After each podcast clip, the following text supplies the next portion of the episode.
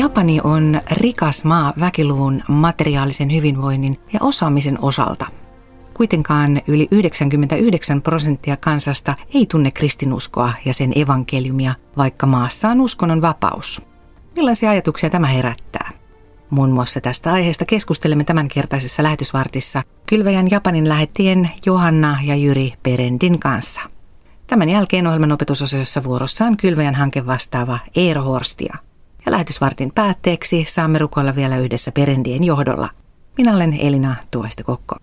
Kylväjä. Tavoittamattomien tavoittamiseksi jo vuodesta 1974.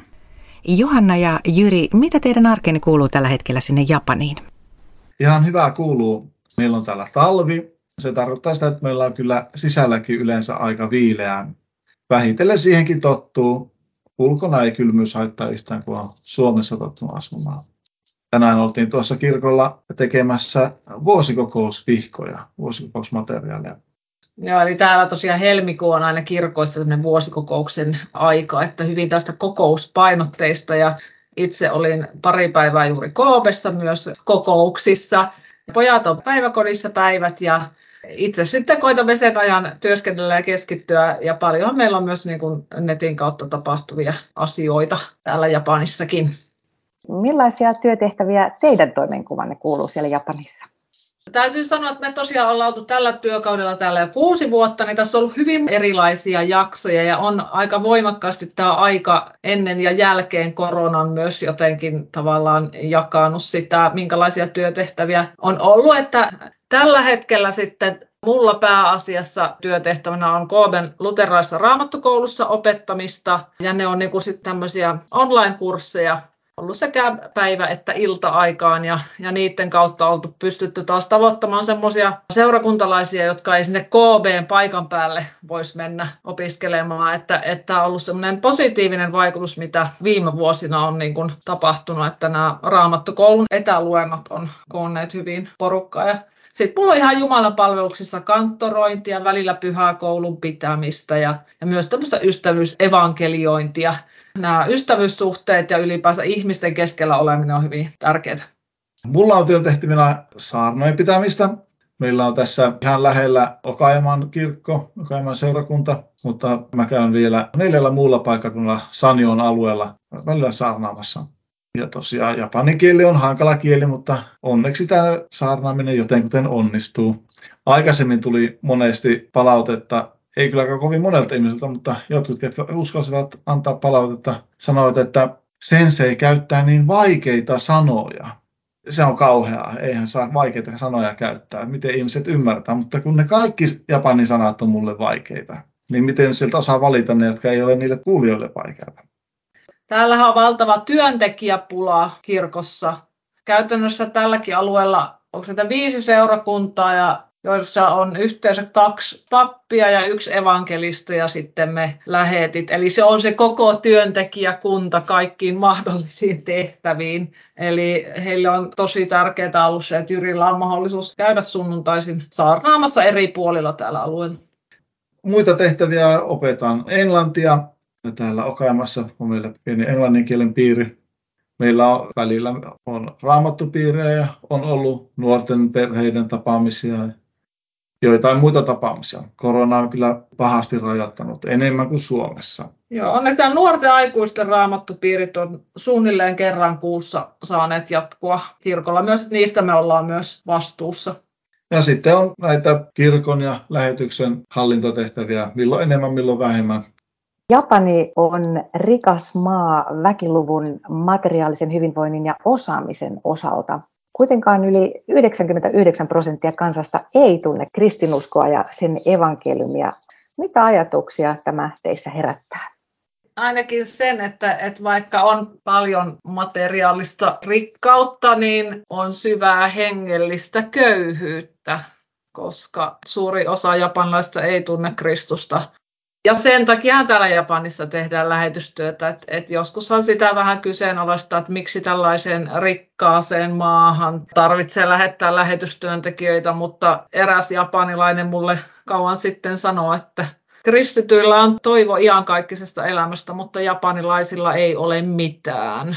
Se tuli japanilaisen ei-kristityn naisen suusta tämä lause ja se on jäänyt mulle mieleen jo silloin yli 20 vuotta sitten ja siksi me ollaan täällä lähetystyössä, että he saisivat kuulla Jeesuksesta ja uskoa ja saisivat sen suurimman aarteen löytää. Täällä on tosi paljon buddhalaisia ja tosi paljon sintolaisia. Joidenkin laskujen mukaan jopa suurin osa japanilaisista on molempia. Sama ihminen molempia. Joku saattaisi voida siihen yhdistää sitten kristiuskon kolmanneksi itselleen.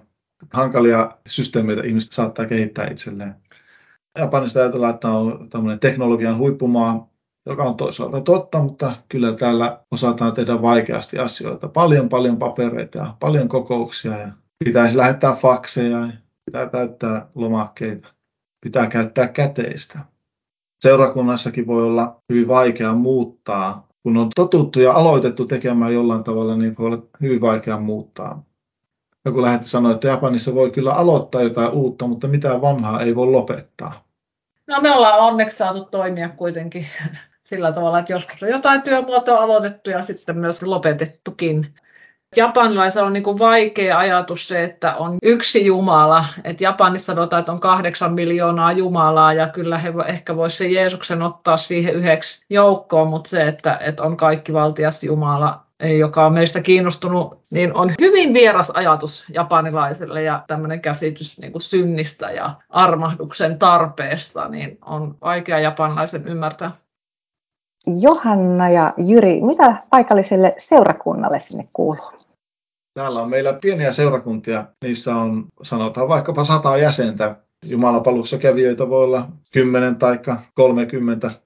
Ainoat työntekijät meidän Länsi-Japanin evankelisluterilaisen kirkon seurakunnissa on pappeja tai evankelistoja. Ja evankelista tekee samaa työtä suunnilleen kuin pappi. Toisissa saattaa olla vanhemmisto, joka osallistuu ja tekee paljon, ja toisissa ei. Suurin osa seurakunnista tarvitsee papin voidakseen työskennellä tehokkaasti tosi paljon on tosi uskollisia seurakuntalaisia, jotka osallistuu ja tekee. Heillä on monella oma tehtävä seurakunnassa. Korona-aika on vaikuttanut tosi paljon täällä seurakuntiin. Täällä ollaan todella varovaisia. Korona ei ole täällä ohi. Siis siitä saakka, kun korona kohta kolme vuotta sitten alkoi, niin siitä saakka ei ole koskaan yhdessä juotu esimerkiksi teetä tai kahvia Jumalan palveluksen jälkeen. Kaikki istuvat erillään, maski kasvoillaan edelleen. Virsistä lauletaan vain yksi säkeistö, jotta Jumalan palvelus ei olisi liian pitkä ja, ja ikään kuin ajatellaan, että se jotenkin lisäisi sitä tartuntavaaraa se on niin kuin lähetin näkökulmasta myös tosi turhauttavaa, koska sitä loppua ei niin kuin näy. Ei niin kuin näy, että milloin meillä voi alkaa olla taas kivoja yhteisiä ruokailuja tai niin kuin meillä oli aiemmin aina vaikka tämmöinen yhteinen äh, grillailu ulkona ja syödään ja lauletaan ja muuta. Tuntuu, että se kaikki semmoinen kiva on hävinnyt. Meidän täytyy sopeutua vaikka me ollaan niin kuin eri mieltä, niin se on kuitenkin nämä kansalliset työntekijät ja seurakuntaneuvosto ja muu päättää sitten, miten toimitaan. Johanna ja Jyri, olette tosiaan asuneet Japanissa kaikkiaan kuusi vuotta. Mikä on ollut matkanne varrella kaikkein opettavaisinta tai mieleenjäävintä? Ajattelen, että se niin Jumalan johdatus siinä arjessa, mä muistan kun me tänne muutettiin, niin miten Jumala heti siinä ihan alussa johdatti kohtaamaan ihmisiä, joista on oikeastaan sit tullut läheisimpiä koko tämän ajan ja miten on heitä sitten voinut kutsua seurakuntaa ja näin. Et, et jotenkin niin se, että me ollaan Jumalasta täällä riippuvaisia ja Jumala meitä täällä johdattaa, että se on ehkä semmoinen asia, mikä mulla tuli nyt mieleen. Tosi mielenkiintoista tavata erilaisia ihmisiä, kristittyjä, jotka on uskollisesti mukana ja uskollisesti osallistuvat ja tekevät. Ja toisaalta sitten etsijöitä ja toisaalta taas ihmisiä, joita ei kiinnosta ollenkaan kristiusko, mutta ehkä, ehkä ulkomaalaiset tai ehkä englannin kieli. Monenlaista vaihtelevaa on päässyt näkemään. Olette tulossa Suomeen tänä keväänä. Millaisia suunnitelmia teillä on Suomen suhteen?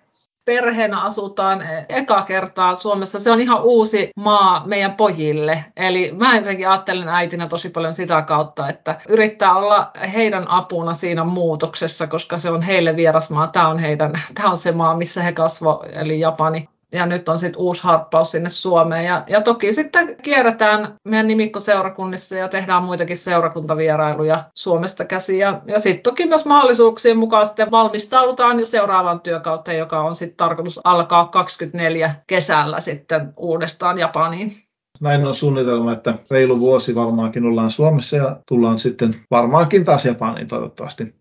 Noista pojista on kyllä mielenkiintoista nähdä, että kuinka paljon heillä pysyy japanin kielen taito. Hehän puhuu nykyään keskenään aika paljon japania ja kyllä myös suomea. Näin kylväjän Japanin lähetit Johanna ja Jyri Perendi. Tila lähettien kirje, niin saat ajankohtaisia kuulumisia säännöllisesti suoraan sähköpostiisi. Samalla voit tilata neljä kertaa vuodessa ilmestyvän maksuttoman Kylväjä-lehden. Lisätietoa löydät osoitteesta kylvaja.fi. Ja seuraavaksi Raamatun opetusosiossa äänen pääsee Kylväjän kehitysyhteistyön hankevastaava Eero Horstia. Ensimmäinen Johanneksen kirje, siinä kirjeen alkupuolella ensimmäisen toisen luvun taitteessa puhuu synnistä. Luen täältä kuusi jaetta, mutta luen hiukan eri järjestyksessä.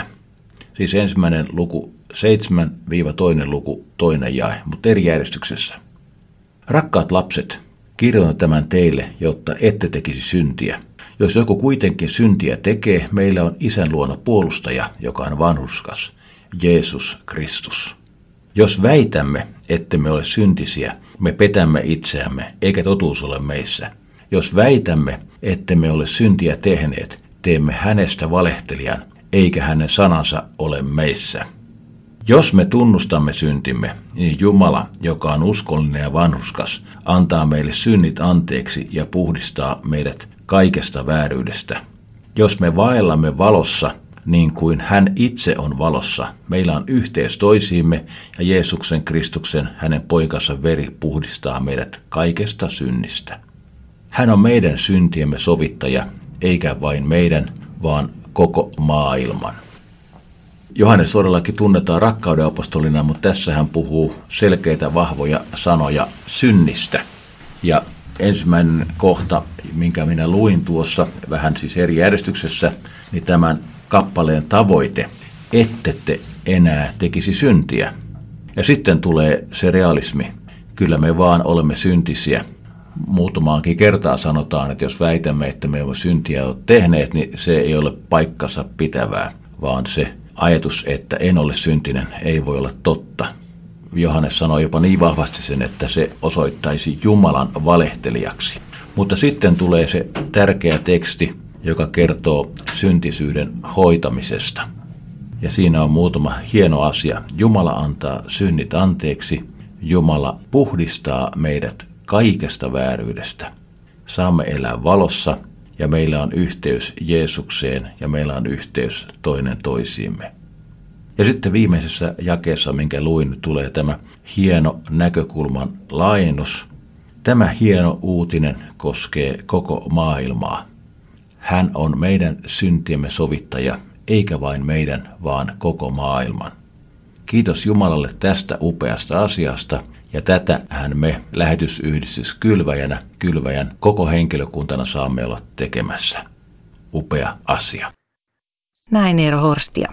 Ja nyt ohjelman päätteeksi rukoillaan vielä yhdessä Perendien johdolla. Rakas taivaisa, kuule meitä. Kiitos kutsustasi. Kiitos siitä, että meillä on jokaiselle oma paikka sinun suunnitelmissasi.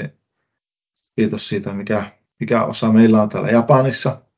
Kiitos siitä, mikä on Suomessa kylvän ystävillä ja tämänkin kuuntelijoilla. Herra, anna meille taitoa rakastaa lähimmäisiämme niin kuin he, niin kuin he tarvitsevat. Autta meitä näkemään heidän tarpeensa. Herra, anna meille täällä Japanissa oikeat sanat ja oikeat ajatukset, niin voimme viedä toivoa, ainoa toivoa myös japanilaisille Jeesuksesta. Herra, ole meidän kaikkien kanssa. Rakas taivallinen Isä, auta Japanin seurakuntia pääsemään eteenpäin, kun edelleen koronan kanssa kamppailu jatkuu ja siunaa kaikkia täällä olevia lähettäjä, siunaa jokaista lähettäjää Suomessa.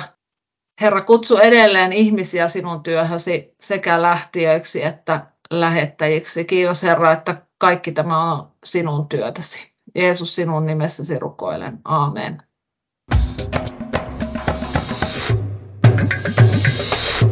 kylvaja.fi